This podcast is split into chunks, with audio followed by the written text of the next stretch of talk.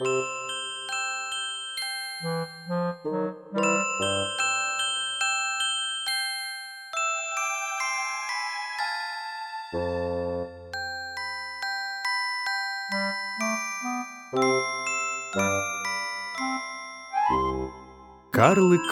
ніс. В одному великому німецькому місті жив колись чоботар Фрідріх зі своєю дружиною Ханною. Цілими днями він сидів біля вікна і латав взуття. Він і нові чоботи пробував шити, коли хтось замовляв. Але тоді йому доводилося спершу купувати шкіру. Запасатися заздалегідь товаром він не міг, бо в нього бракувало грошей. А Ханна продавала на ринку фрукти й овочі зі свого маленького городу. Вона була жінкою охайною, вміла гарно розкласти товар, тож у неї завжди було багато покупців. У Ханни та Фрідріха зростав син Якоб, стрункий та вродливий хлопчик, доволі високий, як для своїх 12 років. Здебільшого він сидів біля матері на ринку. Коли хтось із кухарів або кухарок купував у Ханни багато овочів одразу, Якоб допомагав їм донести важкі торби додому і рідко повертався назад із порожніми руками. Покупці Ханни любили чемного хлопчика і майже завжди дарували йому щось то квітку, то тістечко, а то й монетку. Якось Ханна як завжди, торгувала на ринку. Перед нею стояло кілька кошиків із капустою, картоплею, корнеплодами і усілякою зеленню. Поруч у маленькому прилавку вабили зір ранні груші, яблука, абрикоси. Якоб сидів біля матері і гучно запрошував. Сюди, сюди, кухарі й кухарки. Ось чудова капуста, зелень, груші, яблука. У нас усе є, мати дешево продасть. Одного дня до них підійшла бідно одягнена стара жінка з маленькими червоними очами, гострим, зморщеним від старості лицем і довгим придовгим носом, що висів аж до підборіддя. Стара спиралася на милицю, і дивно було, що вона взагалі могла ходити. Вона шкутильгала і йшла перевальцем і аж повзала, ніби в неї на ногах були колеса. Здавалося, що вона ось ось упаде і уткнеться своїм величезним носом у землю. Ханна з цікавістю розглядала стару потвору. Ось уже майже 16 років вона торгує на ринку, а такої дивної бабусі ще ніколи не бачила. Їй аж стало моторошно, коли стара зупинилася біля її кошиків. То ви Ганна, що торгує овочами? запитала стара охриплим голосом, увесь час трясучи головою. Я? Відповіла чоботарева дружина. Ви щось хочете купити? Побачимо, побачимо. Пробурчала собі під ніс стара. Зелень подивимося, корінці подивимося. Чи є у тебе ще те, що мені потрібно? Вона зігнулася і почала перебирати все поспіль своїми кістлявими жовтими пальцями в кошик з пучками зелені. що їх Ханна розклала так гарно і акуратно. Візьме пучок, понюхає, а потім кладе і бере інший. У Ханни аж серце кров'ю обливалося. Так важко їй було бачити те, як стара перекидала все. Та вона не могла сказати їй ані слова, бо ж покупець має право оглянути товар. Окрім того, вона щодалі то все більше боялася цієї старої. Перевернувши все догори ногами, стара випросталася і пробурмотіла. Кепський товар, погана зелень. І немає того, що мені потрібно. П'ятдесят років тому було набагато краще. Ніякий товар, поганий товар. Ці слова вразили маленького Якова. Що ти верзеш, нікчемне бабище? вигукнув він. Перенюхала всю зелень своїм гачкуватим носищем, перебрала корінці кострубатими пальцями так, що їх уже ніхто не купить, і ще сваришся, ніби в нас кепський товар. Та в нас кухар самого герцога купує городину. Стара скоса зиркнула на хлопця і сказала гидким голосом. Тобі не подобається мій ніс? Мій чудовий довгий ніс? І в тебе такий самий буде, аж до самісінького підборіддя. Вона підкотилася до іншого кошика з капустою, витягла з нього кілька чудових біленьких головок і так зчавила їх, що вони аж жалібно зарипіли. Потім аби як викинула їх назад до кошика і знову сказала Кепський товар, погана капуста. Та не труси так огидно своєю головою. закричав Якоб. Ти гадаєш, що в мене затонка шия? сказала стара, так само посміхаючись. Ну, а ти зовсім шиї не матимеш. Голова твоя стирчатиме одразу ж із плечей. Так вона принаймні не одвалиться від тіла. Годі казати моєму сину казна що.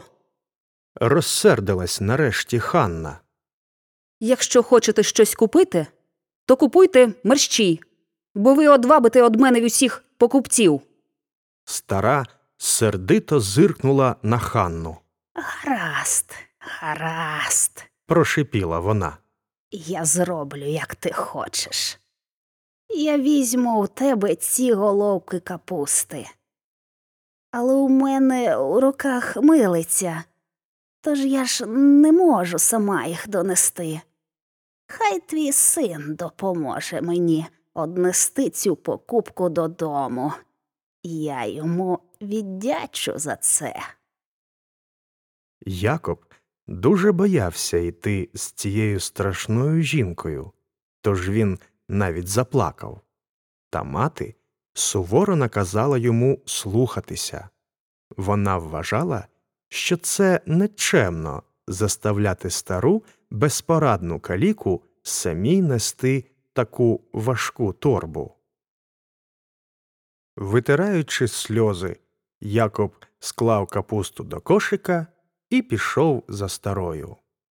Вона йшла дуже повільно, і минула майже година, поки вони дійшли до якоїсь дуже віддаленої вулиці на околиці міста і зупинилися перед старим напіврозваленим будинком.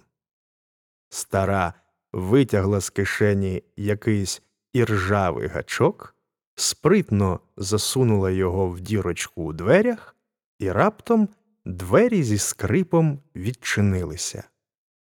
Якоб зайшов і застиг від здивування. Стеля і стіни будиночка були мармурові, крісла і столи з чорного дерева, прикрашеного золотом і коштовним камінням, а підлога була скляною і такою гладесенькою, що Якоб кілька разів посковзнувся і упав.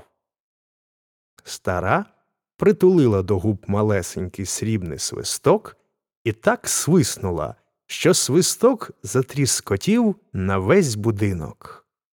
І тієї ж миті східцями швидко збігли вниз морські свинки, абсолютно незвичайні морські свинки, що ходили на двох лапках. Замість чобітків мали вони горіхові шкарлупки, і були ці свинки одягнені так, як люди. Навіть капелюхи не забули прихопити. Куди ви діли мої капці, негідниці?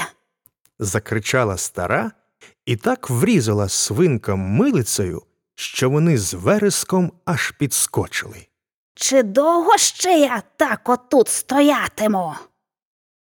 Свинки пулею кинулися вгору східцями, принесли дві шкаралупини кокосового горіха на шкіряній підкладці і спритно наділи їх старій на ноги. Стара одразу ж перестала кульгати. Вона откинула свою милицю вбік і швидко поковзала скляною підлогою, тягнучи за собою маленького Якоба. Йому навіть важко було встигати за нею. Так вправно вона рухалась у своїх кокосових шкаралупинах. Нарешті стара зупинилась у якійсь кімнаті, де було багато різноманітного посуду. Це, мабуть, була кухня, хоча підлога тут була застелена килимами, а на канапах лежали вишиті подушки, мов у якомусь палаці. Сідай, дитинко. Ласкаво мовила стара і посадила Якоба на канапі, підсунувши до неї стіл так, щоб Якоб не міг зрушити зі свого місця. Відпочинь як слід. Ти, напевне, утомився, бо ж людські голови важка ноша. Що ви кажете? закричав Якоб. Я і справді втомився. Та ніс я не голови, а капустини. Ви купили їх у моєї мами. Неправду ти кажеш. зареготала стара і витягла з кошика людську голову. Якоб ледь не вмер од ляку. Та одразу ж згадав свою матір. Бо ж коли хтось дізнається про ці голови, на неї одразу ж донесуть, і її можуть покарати. Слід іще тобі віддячити за те, що ти такий слухняний. Продовжувала стара. Постривай лише. Я наварю тобі такої юшки, що ти її до смерті пам'ятатимеш. Вона знову свиснула у свій свисток, і на кухню примчали морські свинки, одягнені як люди, у фартухах з ополониками і кухонними ножами за поясом. Слідом прибігли білки, багато білок, теж на двох лапках. Вони були у широких шароварах і зелених оксамитових шапочках. Це, мабуть, були кухарі.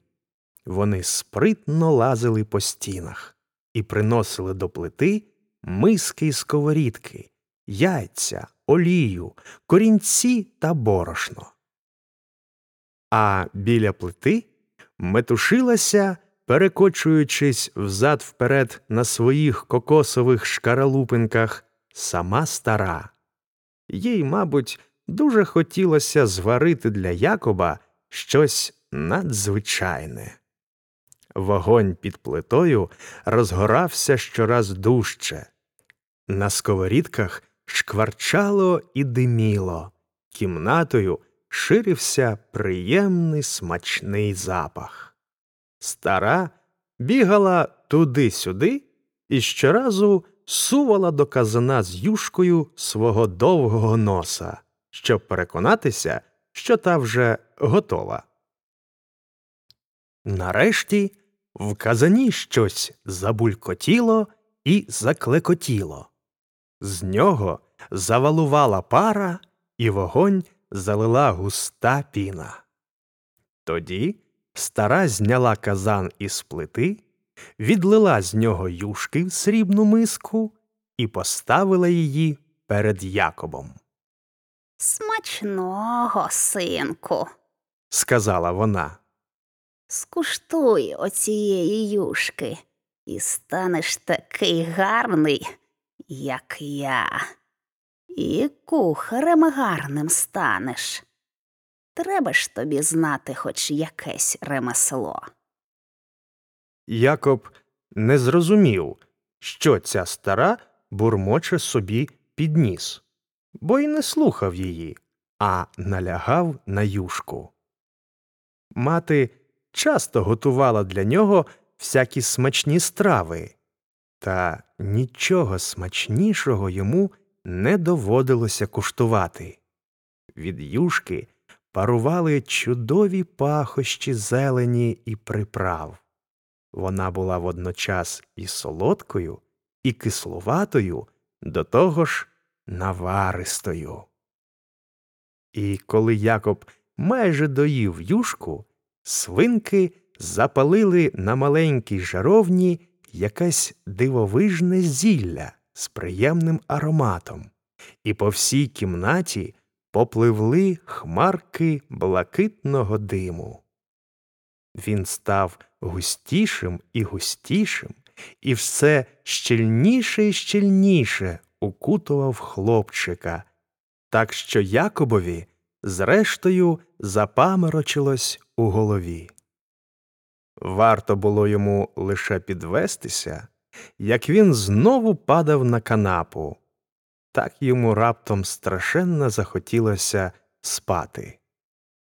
Не минуло й п'яти хвилин, як він і справді заснув на канапі на кухні потворної старої. І побачив Якоб дивовижний сон. Йому наснилося, що стара зняла з нього одяг і замотала його в білячу шкурку. Він навчився скакати і підстрибувати, як білка, і подружив із іншими білками та свинками. Всі вони були дуже милі. І почав Якоб, як і вони, прислужувати старій. Спочатку йому довелося бути чистильником взуття. Він повинен був змащувати олією кокосові шкаралупи, які стара надягала на ноги, і так начищати їх ганчіркою, щоб вони аж блищали. Вдома Якобові часто доводилося чистити черевики й чоботи, тож доволі швидко справи в нього пішли на лад. Вже через рік йому доручили іншу важчу роботу. Разом із кількома іншими білками він виловлював пилинки з сонячного проміння і просіював їх крізь найгустіше сито, а потім із них пекли для старої хліб. У неї в роті не було зубів, тому їй і доводилося їсти булки з сонячних пилинок, м'якішого од яких, як відомо, немає нічого на світі. Ще через рік Якоб отримав доручення роздобувати для старої питну воду. Ви гадаєте, що в неї був викопаний у дворі колодязь або поставлене відро для збирання дощової води? Ні. Звичайною водою стара не хотіла й рота полоскати. Якоб із білками збирав у горіхові шкарлупи росу з квітів, і стара лише її і пила. А пила вона дуже багато. Тож роботи у водонож завжди вистачало. Ще через рік Якоба взяли прислуговувати в кімнатах, чистити підлоги. Це теж виявилося доволі важкою справою. Підлоги ж були скляні. Якоб чистив їх щітками і натирав сукнинкою, яку намотував собі на ноги. П'ятого року Якоб почав працювати на кухні. Це була відповідальна робота, до якої допускали після ретельної перевірки і випробувань. Якоб відбув уже всі роботи від кухарчука до старшого тістечкового майстра і став таким досвідченим і вправним кухарем, що аж сам собі дивувався. Чого він лише не навчився готувати? Найдивовижніші страви, тістечка двохсот сортів, супи з усіх коренів і трав, які лише є на світі. Усе він умів готувати швидко і смачно. Так Якоб прожив у старої сім років. І ось якогось одного дня вона наділа на ноги свої горіхові шкаралупи, взяла милицю і кошик, щоб іти до міста, і наказала Якобові опатрати курку, начинити її зеленню і добре підсмажити. Якоб одразу ж узявся до роботи. Він скрутив курці голову, ошпарив її окропом, ретельно обпатрав з неї пір'я, очистив шкіру, тож вона стала ніжною і блискучою, вийняв нутрощі. Потім йому знадобилися трави, щоб ними курку начинити. Він пішов до комірчини, де стара зберігала всіляку зелень, і почав вибирати все, що йому було потрібне. І раптом він побачив у стіні комірчини маленьку шафу, якої досі ніколи не помічав. Дверцята її були привідчинені. Якоб із цікавістю зазирнув у неї і побачив якісь малесенькі кошечки. Він відкрив одного з них і побачив рідкісні трави, які йому ще ніколи не траплялися. Стебла були зелені, а на кожній стеблині красувалася яскраво червона квітка з жовтим обідком. Якоб підніс одну квітку до носа і раптом відчув знайомий запах, такий самий, як у юшки, якою стара частувала його тоді, коли він прийшов до неї. Запах був такий різкий, що Якоб гучно чхнув кілька разів і прокинувся. Він зі здивуванням озирнувся довкола і побачив, що лежить на тій самій канапі на кухні в старої. Ото вже наснилося. Усе було як насправді, подумав Якоб. Ох, і сміятиметься ж моя матінка, коли я їй усе це розповім. І перепаде ж мені від неї за те, що я заснув у чужій хаті, замість того, аби чим душ повертатися до неї на ринок. Він швидко зіскочив з канапи і уже зібрався бігти до мами, як раптом відчув, що все його тіло ніби задерев'яніло, а шию взагалі скорчило. Він ледь-ледь міг поворушити головою. Він щомиті чіплявся носом то за стіну, то за шафу, а хотів було повернутися, як боляче вдарився ним о двері. Білки і свинки бігали довкола Якоба і пищали. Мабуть, їм не хотілося, щоб він йшов. Виходячи з будинку старої, Якоб поманив їх за собою. Йому теж було шкода з ними розлучатися, та вони швидко накивали знову до будиночка на своїх шкаралупках, і хлопчик ще довго чув здалеку їхній жалібний пискіт. Хатинка старої, як ми вже знаємо, була далеко від ринку, тож Якоб довго блукав вузькими звивистими провулками, поки добрався туди. На вулицях юрмилося багато людей.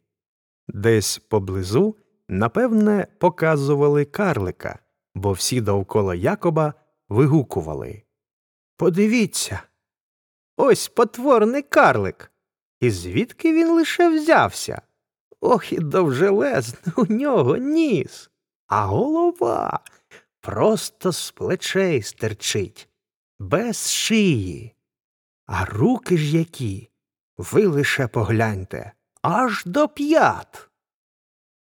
Якоб іншого разу задоволенням гайнув би подивитися на карлика, та сьогодні йому було не до того. Треба було поспішати до матері. Нарешті Якоб добрався до ринку. Він дуже хвилювався, що йому перепаде від матері. Ханна все ще сиділа на своєму місці, і в неї в кошику було достатньо овочів. Отже Якоб спав не дуже довго. Вже здалеку він помітив, що його мати якась сумна. Вона сиділа мовчки, підперши рукою щоку і дуже бліда. Якоб довго стояв, не наважуючись підійти до матері. Нарешті він набрався сміливості і, підкравшися до неї ззаду, поклав їй руку на плече і спитав Матусю, що з тобою? Ти на мене гніваєшся. Ханна обернулася і, побачивши Якоба, заніміла од жаху. Що тобі треба від мене, огидний карлику? Закричала вона. Іди геть звідси. Що за нікчемні жарти? Що ти, матусю? злякано мовив Якоб. Ти, ти, напевне, хвора? Чому ти гониш мене? Кажу ж тобі, іди геть. сердито вигукнула Ханна. Я тобі нічого не дам за твої витівки, огидна потворо. Вона, напевне, з глузду з'їхала, подумав бідолашний Якоб. Як мені тепер довести її додому? Матусю, подивися ж на мене добре, сказав він, ледь не плачучи. Я ж твій син, Якоб. Годі знущатися. закричала Ханна, звертаючись до своїх сусідок. Подивіться лише на цього потворного карлика. Він відлякує усіх покупців і ще й насміхається над моїм горем. Каже, що він мій син, мій Якоб. Негідник отакий. Перекупки, сусідки Ханни, схопилися та як накинулися з лайкою на Якоба. Як ти можеш насміхатися над її горем? Її сина украли сім років тому. А який же хлопчик був, красунь. Негайно, іди собі геть, нахабний негіднику. бо очі видеремо. Бідний Якоб і не знав, що й думати. Бо ж він сьогодні вранці прийшов з матір'ю на ринок і допоміг їй розкласти овочі. Потім відніс до старої додому капусту, зайшов до неї, поїв у неї юшки, ненароком заснув і ось щойно повернувся. А торговки теревенять про якісь сім років. І до того ж називають його, Якоба, потворним карликом. Що ж з ними таке сталося? Побачимо, думав Якоб. Невже і батько теж не впізнає мене? Я стану біля дверей і обізвуся до нього. Він підійшов до чоботаревої ядки і побачив, що той, як завжди, сидів і працював. Якоб став біля дверей і зазирнув у двері. Фрідріх був настільки зайнятий роботою, що спочатку і не помітив Якоба. Та раптом випадково підняв голову, випустив з рук пійло й дратву і вигукнув. Що це таке? Ти хто такий? Добрий вечір, хазяїне, сказав Якоб і зайшов до ядки. Як вам живеться? Зле, пане. Ой, зле, відповів чоботар, який теж, мабуть, не впізнав Якоба. Працюється зовсім кепсько. Я вже старий, а доводиться працювати самому. Щоб найняти помічника, бракує грошей. А хіба у вас немає сина, який міг би вам допомагати? запитав Якоб. Ой, мав я синочка. Якобом звали. Почав розповідати чоботар. Ось би вже йому виповнилося двадцять літ. Він би вже підтримав мене, підсобив. Бо коли мав дванадцять років, був дуже метикуватий. І в ремеслі був тямущий. А що вже гарний, і не оповісти. І замовників зумів би привабити. Не довелося б мені нині капці латати, чобітки та черевички зміг би шити. Та вже, напевно, така моя доля. А, е, а що з вашим сином трапилося? знічено запитав Якоб. Про це лише Всевишньому відомо, глибоко зітхнув чоботар. Ось уже сім років промайнуло, як його вкрали у нас на базарі. Ова. Сім років. з жахом повторив Якоб. Так, добродію. Вже сім років. Як нині пам'ятаю, дружина прибігла з базару, леметує, плаче.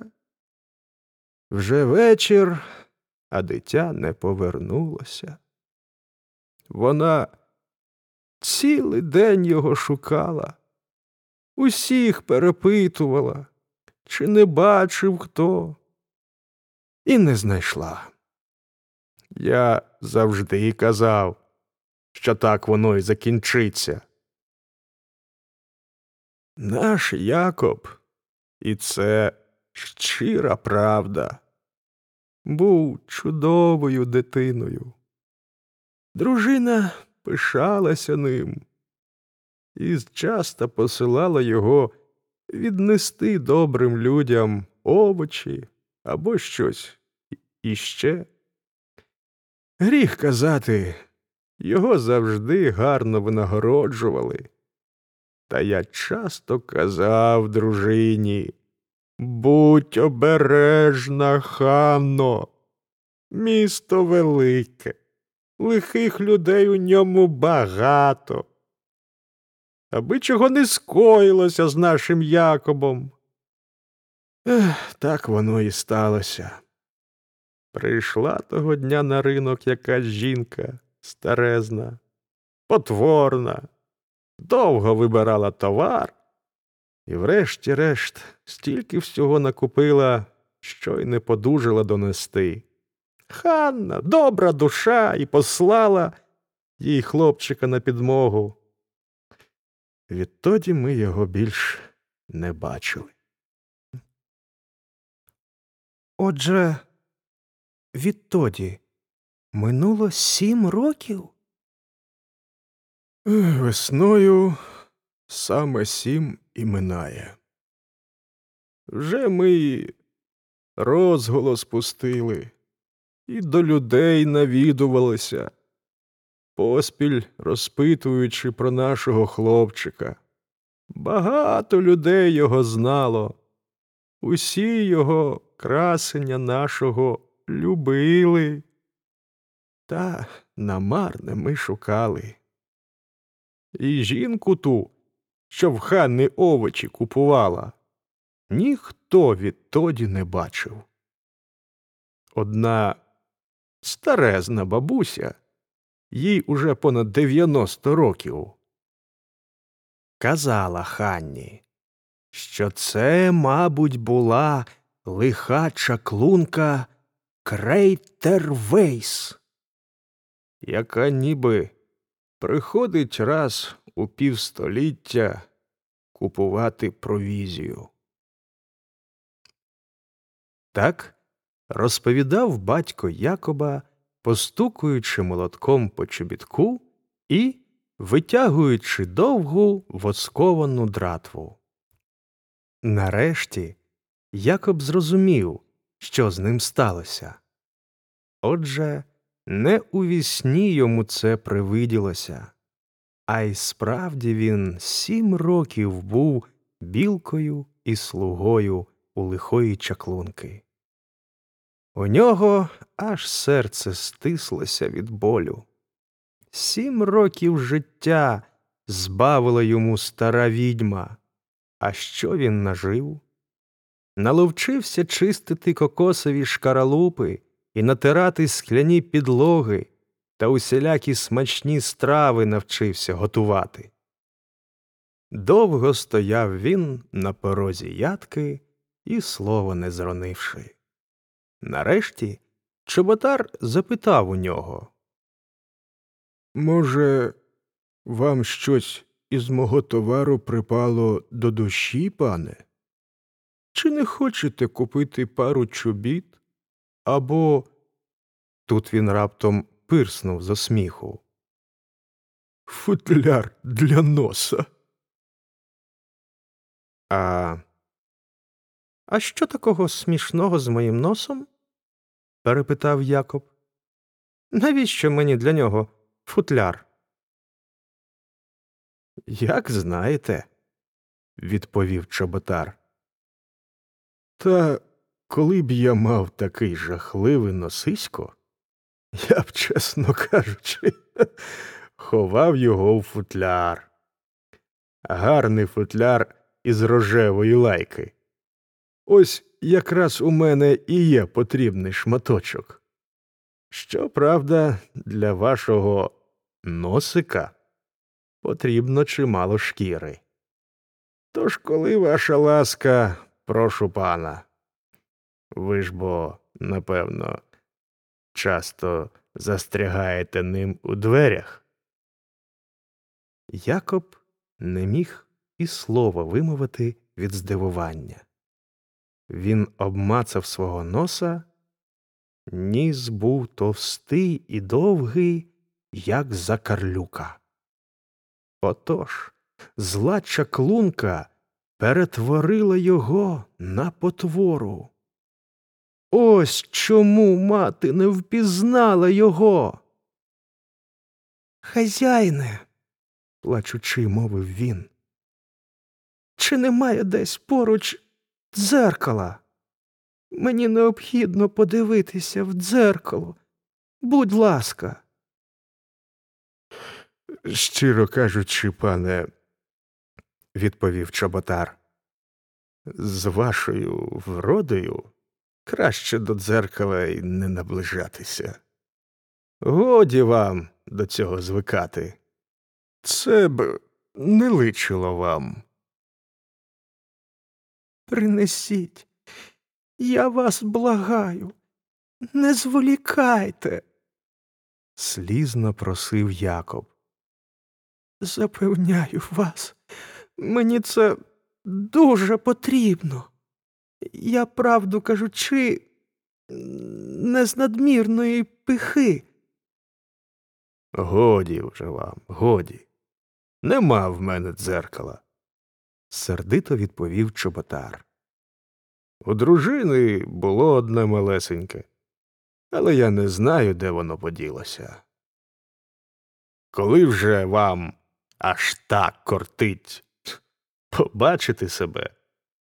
Ось навпроти ядка цирульника Урбана.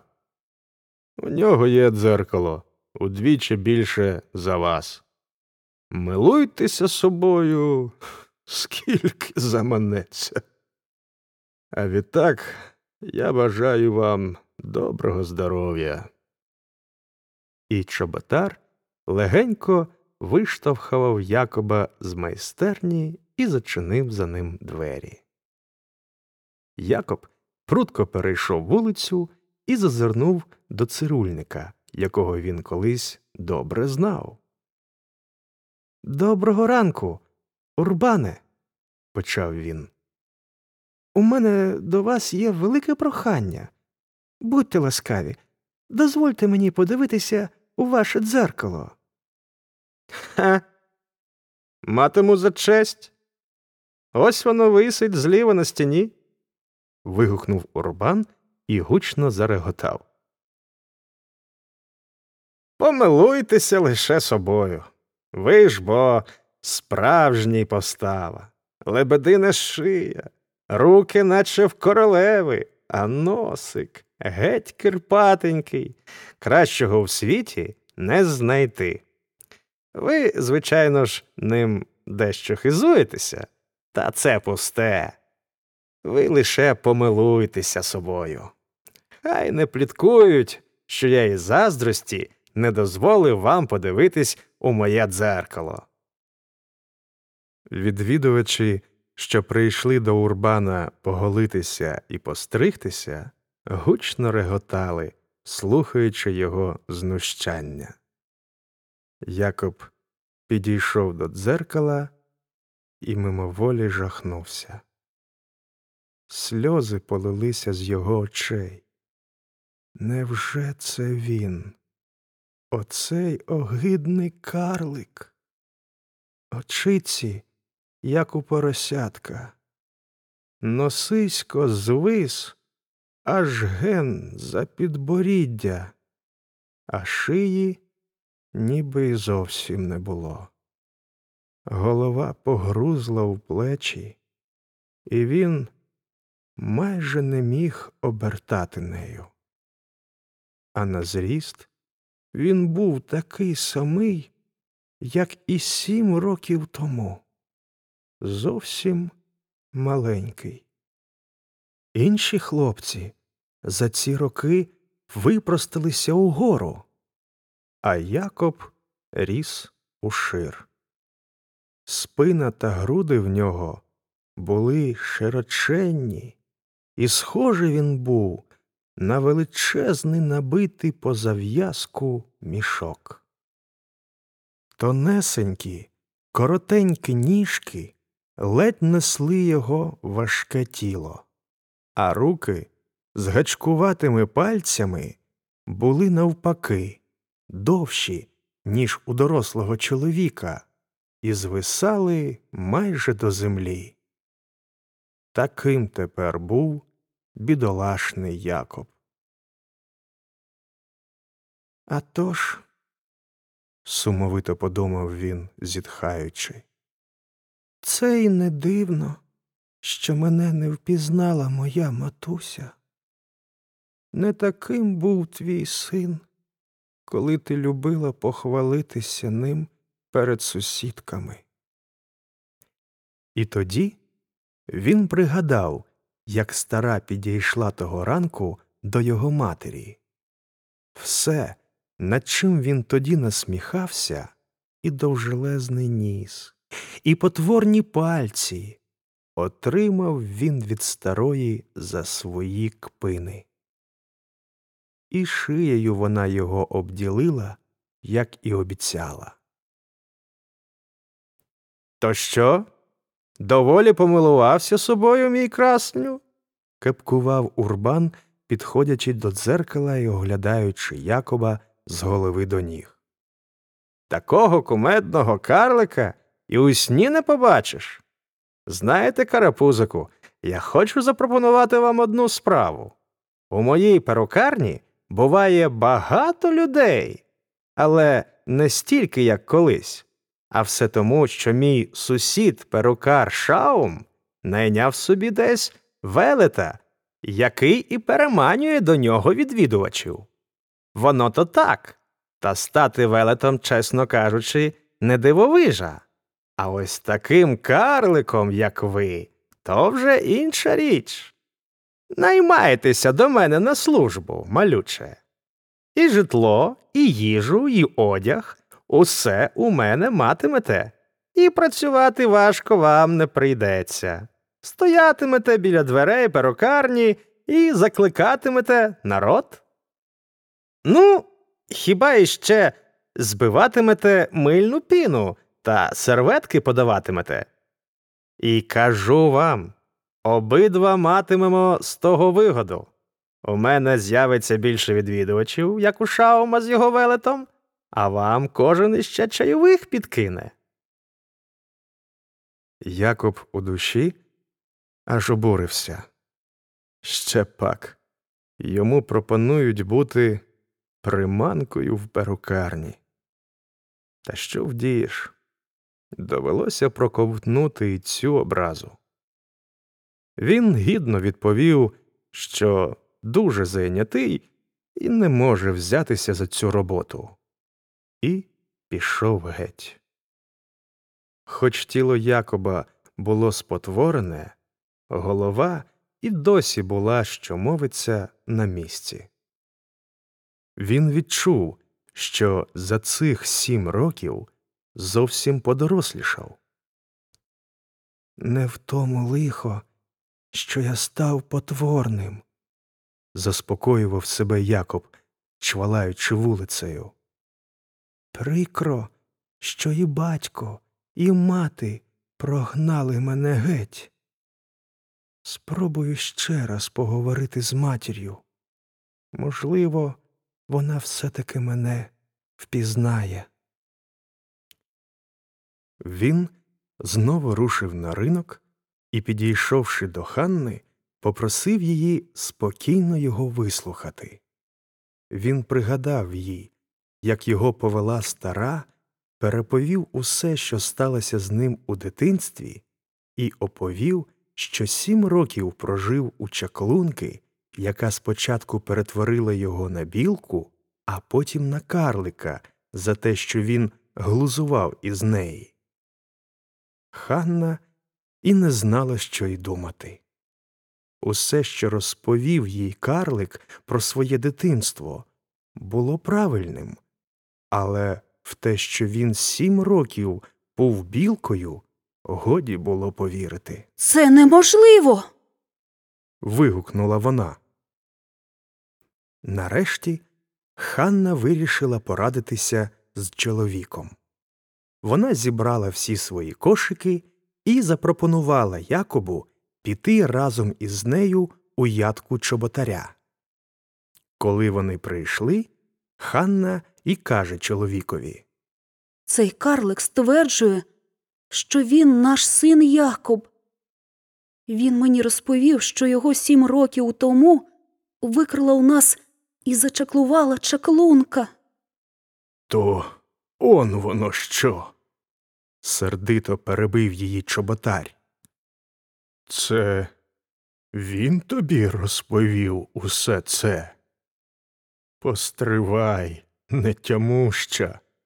Я сам йому щойно розповідав про нашого Якоба, а він, бач, до тебе одразу і гайда тебе дурити. Ото тебе, кажеш, зачаклували? Ось я тобі зараз дам. Чоботар ухопив ременюку і, підскочивши до Якоба, так вдарив його, що той із криком вибіжав із ядки. Цілий день бродив бідний карлик по місту голодний. Ніхто не пожалів його, а всі лише глузували з нього. Ночувати йому довелося під церквою на холодних і твердих східцях.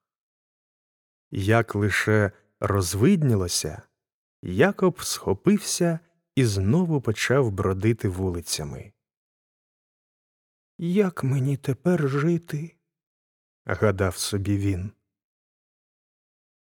Бути вивіскою у цирульника чи корчити мармизи за гроші я не хочу.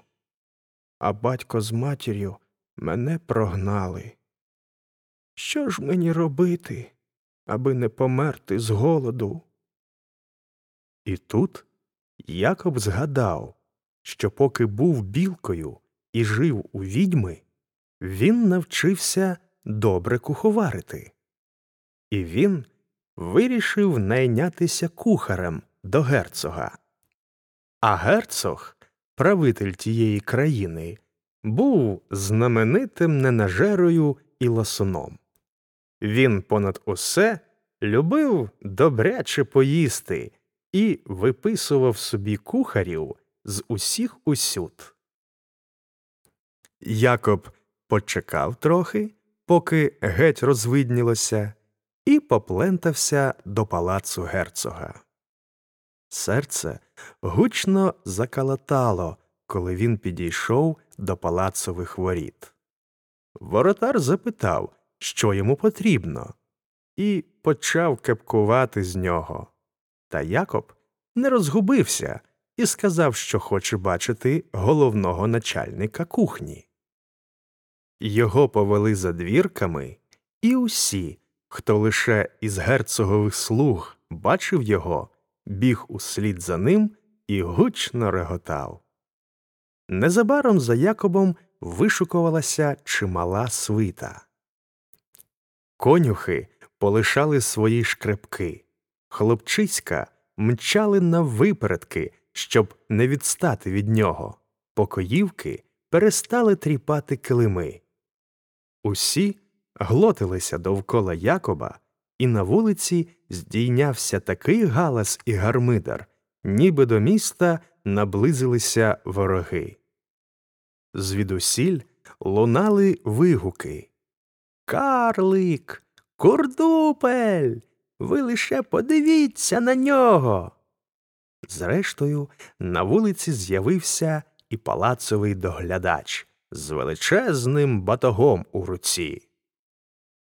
Агов, песиголовці, що тут за гармидар?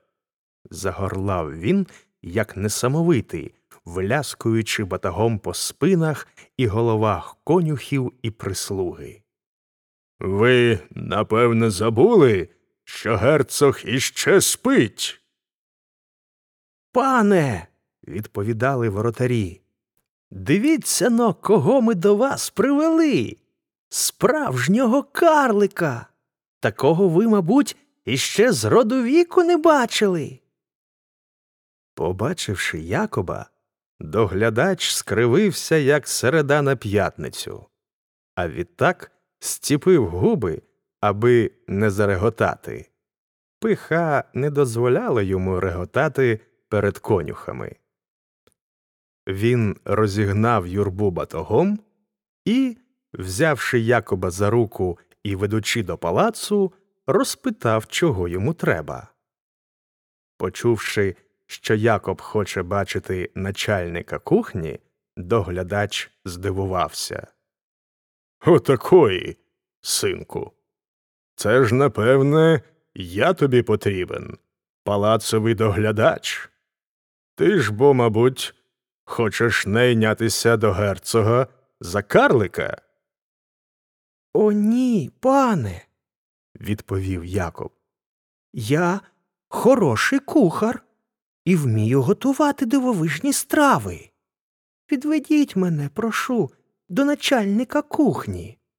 Може, він погодиться оцінити мої здібності.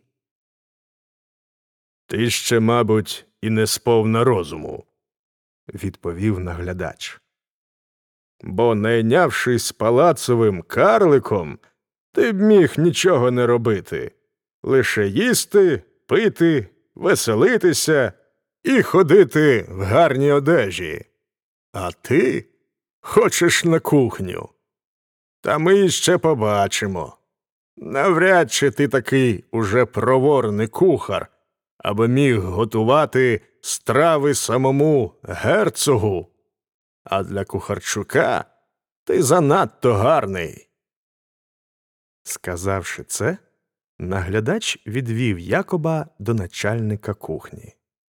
Карлик низько поклонився йому і сказав Вельможний пане, чи не потрібен вам хороший кухар? Той оглянув Якоба з голови до ніг і гучно зареготав. «Хе-хе, ти хочеш бути кухарем? Вигукнув він. Ти що гадаєш, що в нас на кухні плити такі низькі?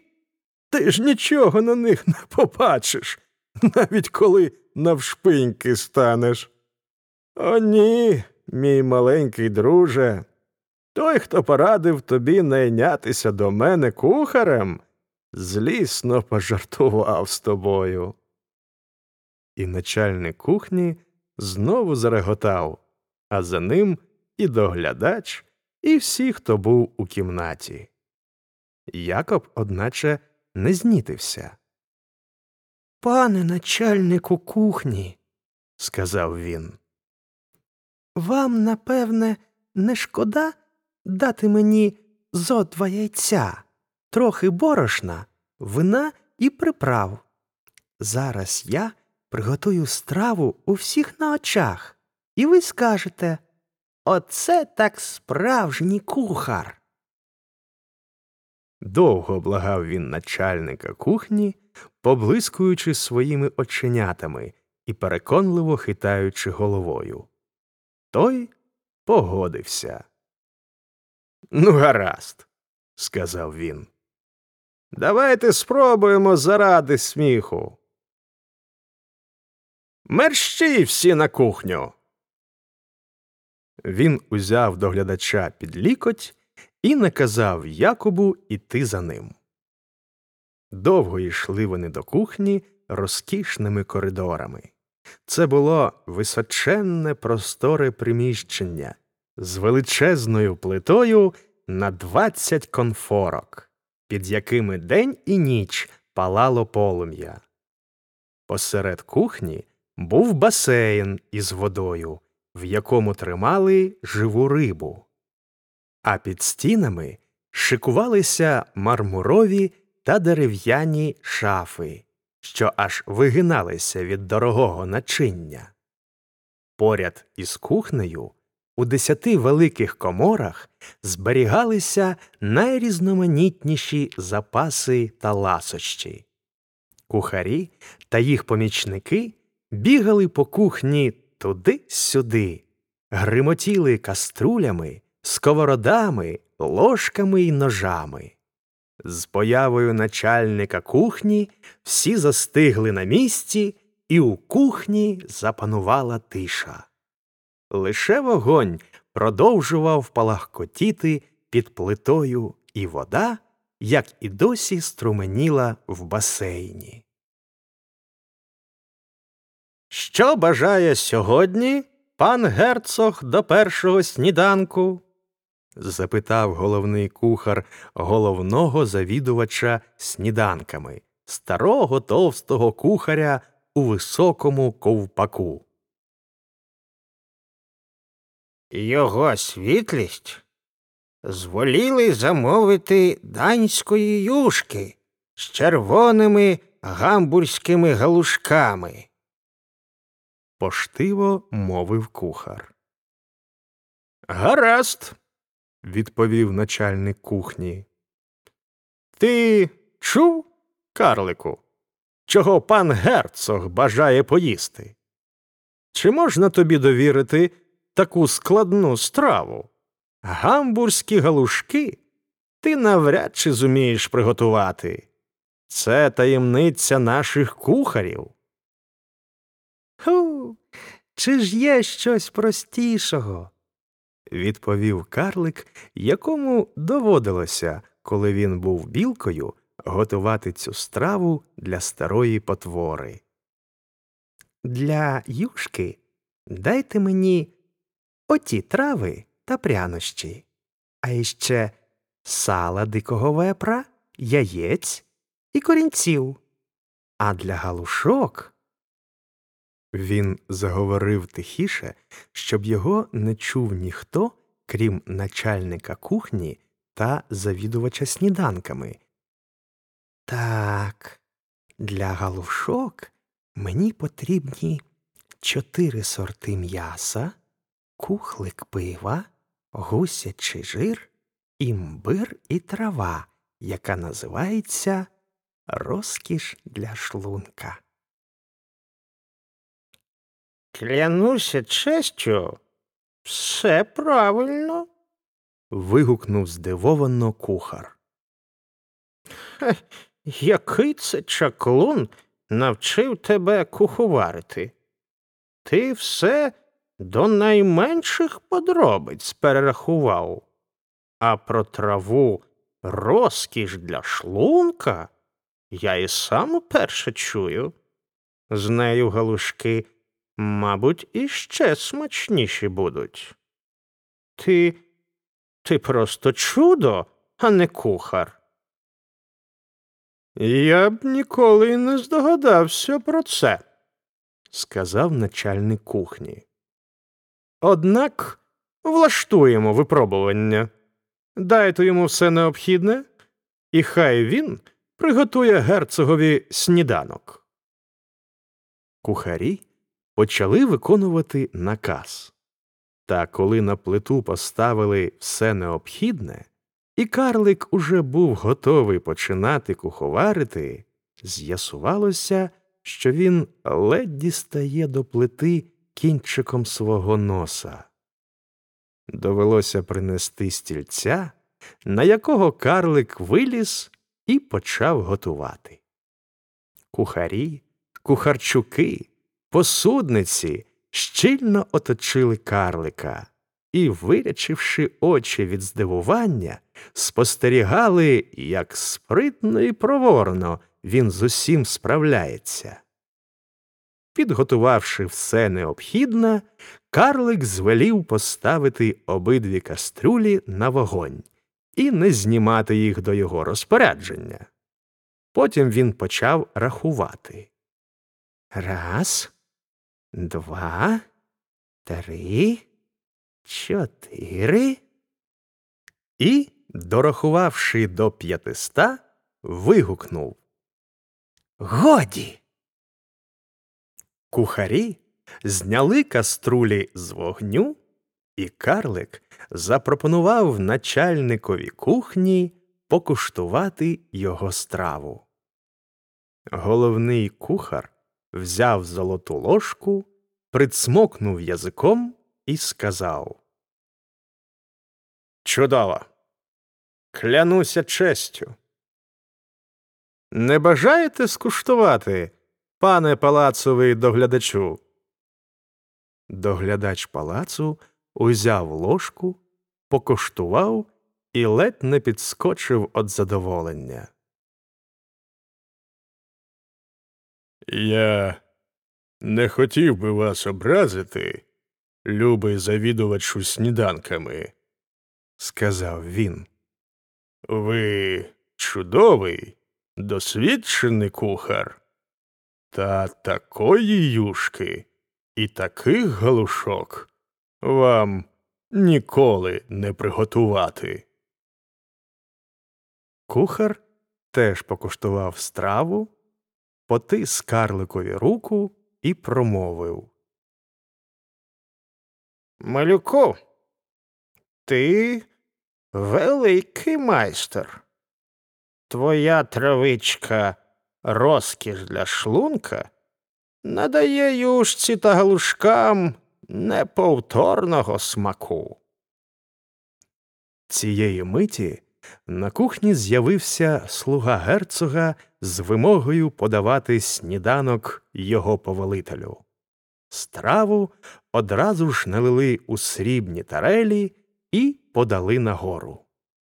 Задоволений начальник кухні запросив карлика до своєї кімнати і хотів його розпитати, хто він і звідки узявся. Та щойно вони почали розмову, як за начальником прийшов посланець від герцога з вимогою негайно йти до його світлості. Начальник кухні пішов за посланцем. Герцог сидів у їдальні у своєму кріслі. Він з'їв усе до рісочки, аж облизав тарелі, і тепер витирав рота шовковою хустинкою. Його обличчя сяяло, і він вдоволенно мружився. Тобі відомо, сказав він, уздрівши начальника кухні. Я завжди був задоволений твоєю роботою. Та сьогодні сніданок був надзвичайно смачнющий. Скажи мені, як звати такого кухаря, що його готував? Я пошлю йому кілька дукатів у винагороду. Володарю, сьогодні трапилася дивовижна історія, сказав начальник кухні. І він розповів герцогові, як до нього привели уранці карлика, який хотів неодмінно стати палацовим кухарем. Герцог, почувши його розповідь, дуже здивувався. Він звелів покликати карлика і почав його розпитувати, хто він такий і звідки. Бідолашному Якобу не хотілося казати, що він сім років був білкою і служив у чаклунки, але й брехати він не любив. Тому він лише сказав герцогові, що в нього немає ні батька, ні матері, і що його навчила готувати одна бабуся. Герцог довго потішався над кумедним виглядом карлика та нарешті сказав йому Добре, залишайся у мене. Я платитиму тобі за рік п'ятдесят дукатів. За це ти повинен щодня сам готувати мені сніданок, стежити за тим, як готують обід, і взагалі завідуватимеш моїм столом. А крім того, я даю усім прізвиська. Твоє нове ім'я буде Карлик Ніс, і матимеш титул помічника начальника кухні. Карлик Ніс поклонився герцогові і подякував йому за таку честь. Коли герцог відпустив його, Якоб радісно повернувся на кухню. Тепер уже він міг не турбуватися про своє майбутнє. Він вирішив віддячити своєму господареві.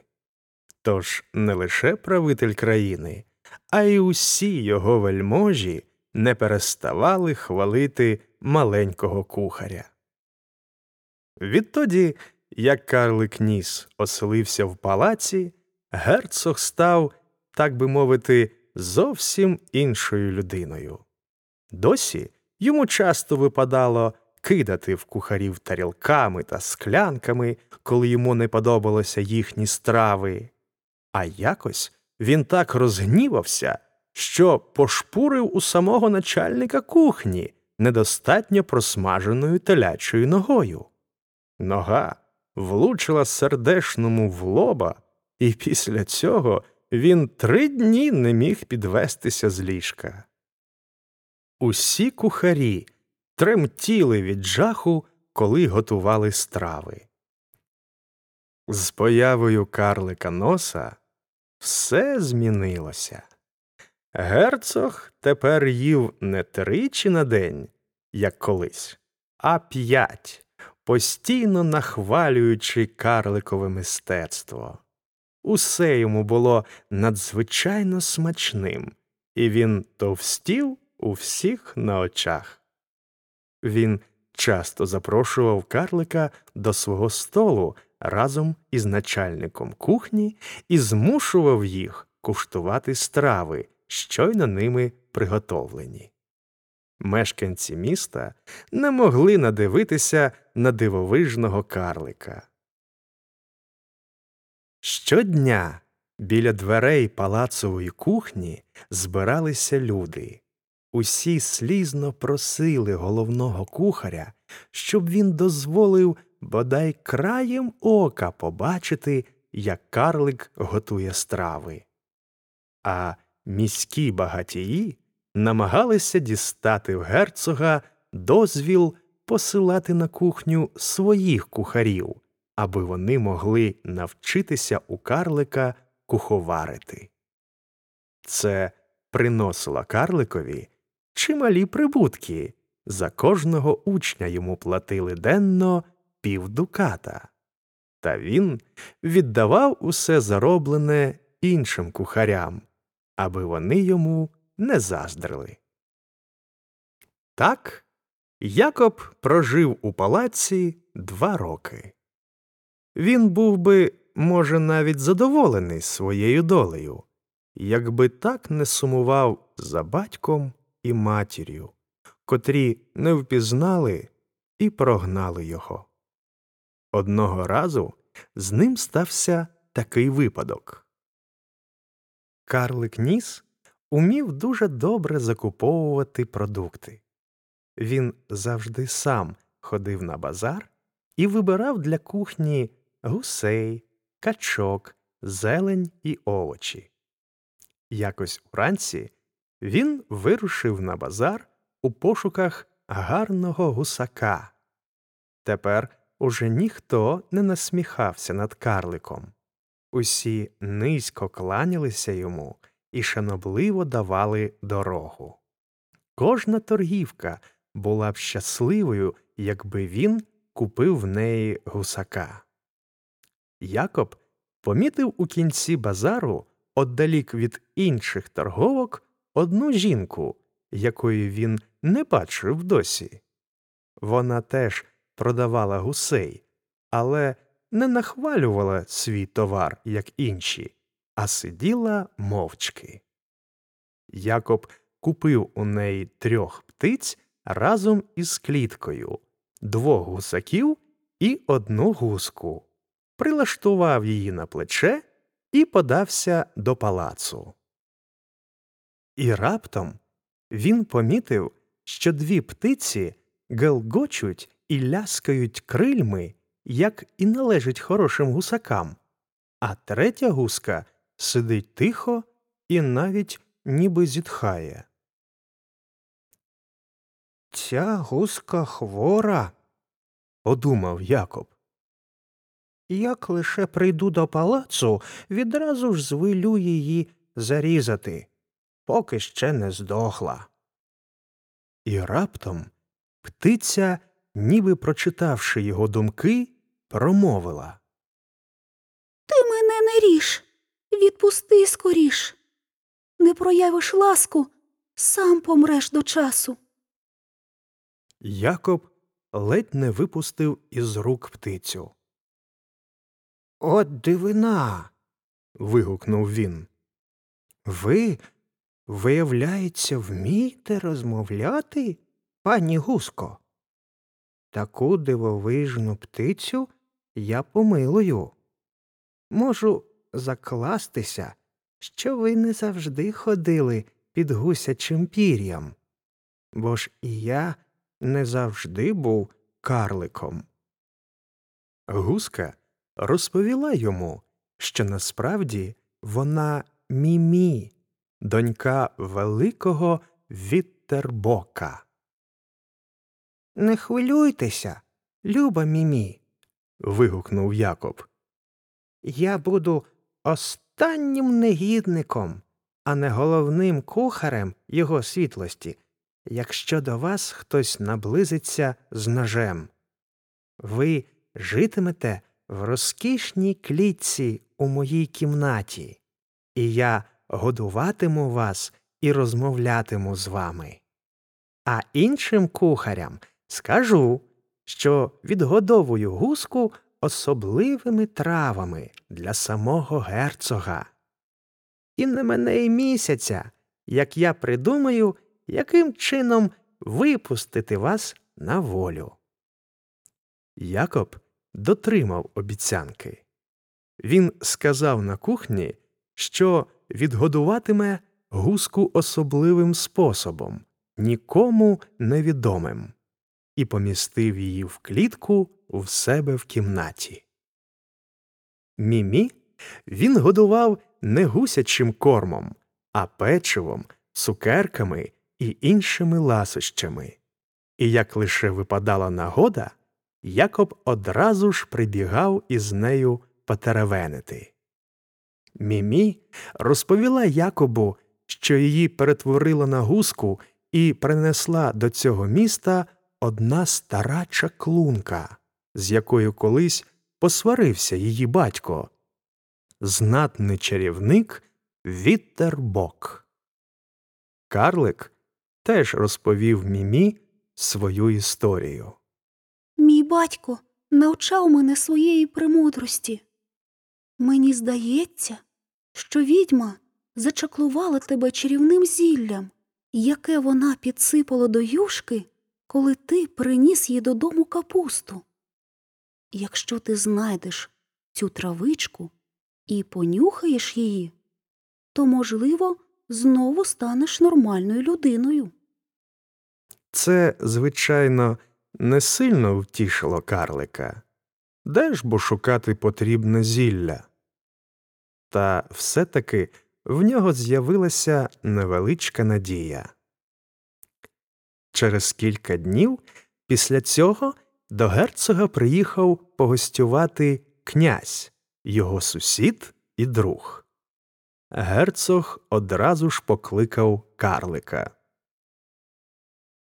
Тепер прийшов час довести, чи справді ти мені вірно служиш. Цей князь, що приїхав до мене в гості, полюбляє смачно попоїсти і тямить у кухарстві. Глядиш, приготуй нам такі страви, щоб князь щодня дивувався. І не посмій, поки князь у мене в гостях, двічі подати до столу одну страву. Бери в мого скарбника все, що тобі знадобиться, лише б не осоромитись перед князем. Не хвилюйтеся, ваше світлосте, відповів Якоб, низько кланяючись. І карлик ніс взявся до роботи. Цілий день він стояв біля розпеченої плити і без упину віддавав накази. Кухарі з граями літали по кухні, ловлячи кожне його слово. Якоб не щадив ні себе, ні інших, щоб догодити своєму володарю. Ось уже два тижні гостює князь у герцога. Вони коштували не менше п'яти разів на день, і герцог був у захваті. Він бачив, що гостеві подобаються карликові страви. П'ятнадцятого дня герцог покликав карлика до їдальні, показав його князеві і запитав, чи задоволений він мистецтвом його кухаря. Ти чудово готуєш, сказав князь карликові. І розумієш, що таке смачно попоїсти. Та весь час, поки я тут, ти жодної страви не подав до столу двічі. І все було надзвичайно смачне. Та скажи мені, чому ти досі не почастував нас пирогом королеви? Це найсмачніший пиріг на світі. У карлика кольнуло під серцем. Він ніколи й не чув про такий пиріг. Та, не показуючи своєї зніченості, відповів Я сподівався, що ви ще довго гостюватимете в нас і хотів почастувати вас пирогом королеви е, на прощання, бо він король усіх пирогів, як ви самі про це кажете. То он воно що? сказав герцог і засміявся. Ти ж бо і мене ніколи не частував пирогом королеви.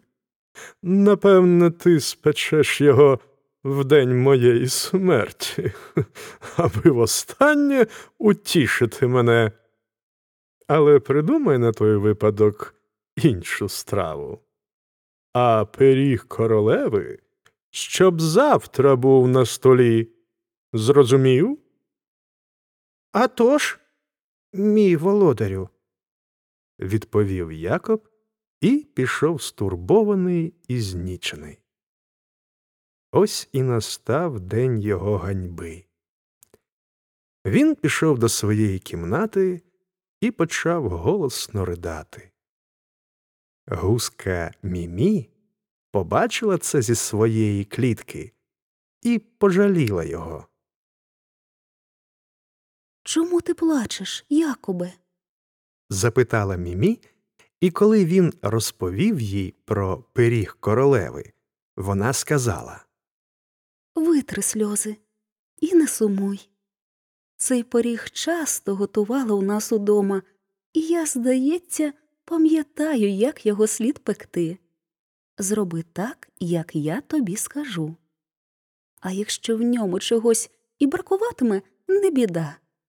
Герцог із князем, однак, не помітять не такі вже й в них вишукані смаки. Карлик ніс аж затанцював од радощів і одразу ж узявся пекти пирога. Спочатку він спік маленький пиріжок і дав його покуштувати начальникові кухні. Той сказав, що вийшло дуже смачно. Тоді Якоб спік великий пиріг і прямо з печі подав до столу. А сам одягнув своє святкове вбрання і пішов у їдальню пересвідчитися, що герцогу з князем сподобався цей новий пиріг. Коли він заходив, дворецький якраз відрізав великий шматок пирога і на срібній лопаточці подав його князеві, а потім іншою, такою самою герцогу. Герцог проковтнув одразу пів шматка і вдоволено відкинувся на спинку крісла. Ох, і смачнющий. вигукнув він. Надаремно цей пиріг називається королем усіх пирогів. Але й мій карлик король усіх кухарів. Хіба не так, князю? Князь обережно відкусив крихітний шматочок, добре прожував його, розтер язиком і сказав, поблажливо посміхаючись і відсуваючи тарелю. Непогана страва. Та таки далеко їй до пирога королеви. Я так і думав. Герцог насупився з досади і сердито зиркнув на кухаря. Нікчемний карлику. закричав він. Ти зганьбив свого володаря. За таке кухарство тобі годилося б отчахнути кебету. Володарю. зойкнув Якоб, падаючи на коліна. Я спік цього пирога, як і належить. У нього покладено все, що належить. Ти брешеш, негіднику. зарепетував герцог і відштовхнув карлика ногою. Мій гість не казав би, що в пирогові чогось бракує. Я накажу стерти в порошок тебе самого і запекти в пиріг. Помилуйте, пане, не дайте мені померти через жменю борошна та шмат м'яса.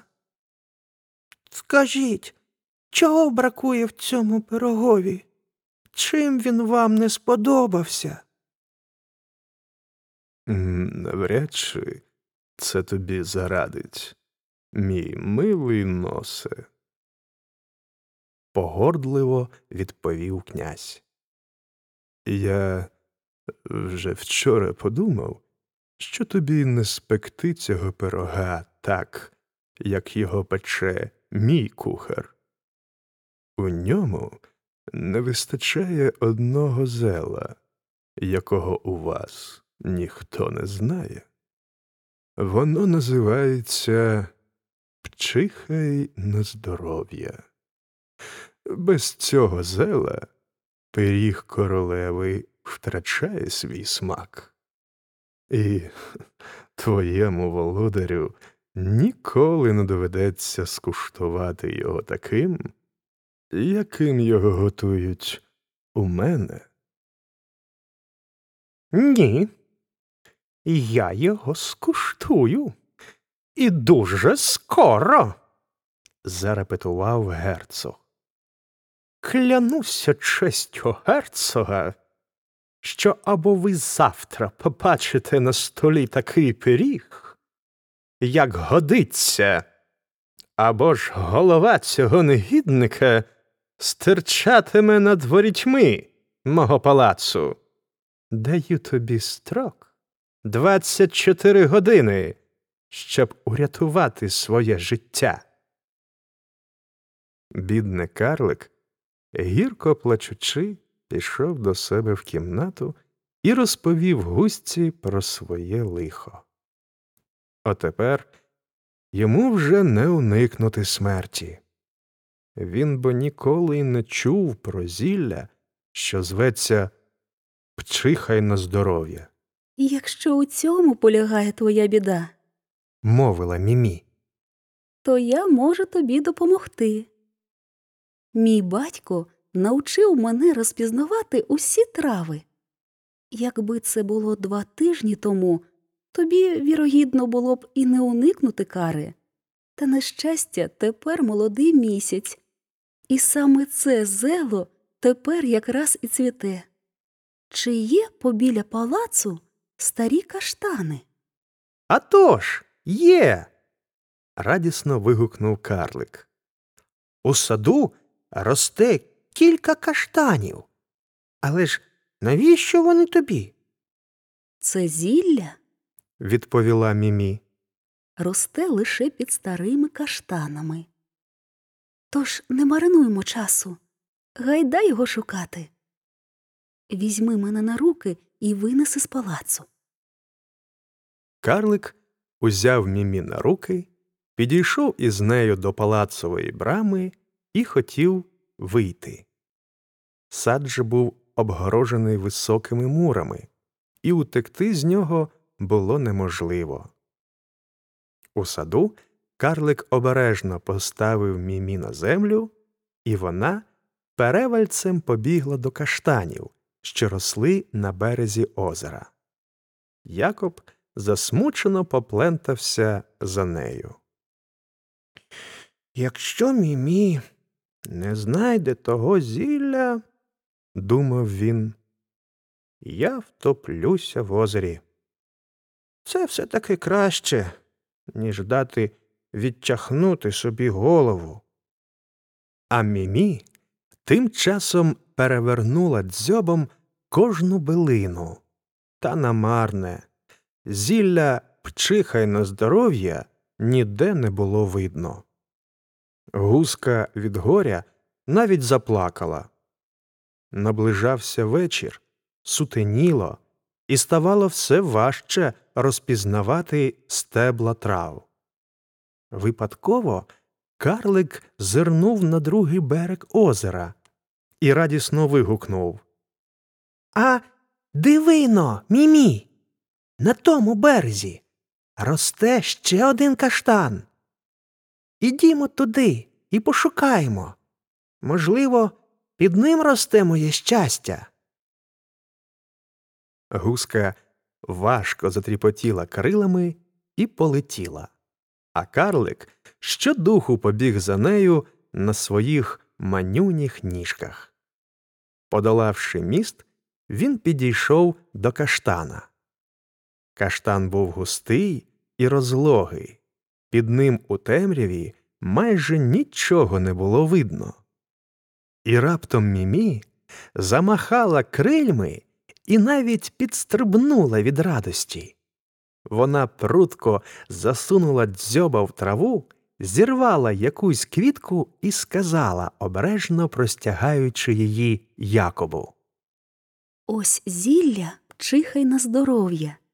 Тут його росте багато прибагато, так що тобі надовго вистачить. Карлик узяв квітку в руку і замислено глянув на неї. Від неї ширився приємний запах, і Якобу чомусь згадалось, як він стояв у старої в комірчині, добираючи трав, аби начинити ними курку, і знайшов таку саму квітку зеленуватим стеблом і яскраво червоними пелюстками з жовтим обідком. І раптом Якоб аж затремтів від хвилювання. Знаєш, мімі. вигукнув він. Це, здається, та сама квітка, яка перетворила мене з білки на карлика. Спробую но я її понюхати, Постривай трішки, мовила Мімі. візьми з собою пучок цієї трави і повернемося у твою кімнату. Збери зароблені гроші і пожитки, а відтак спробуємо силу цього чудесного зела. Якоб послухався Мімі, хоча серце аж рвалося від нетерпіння.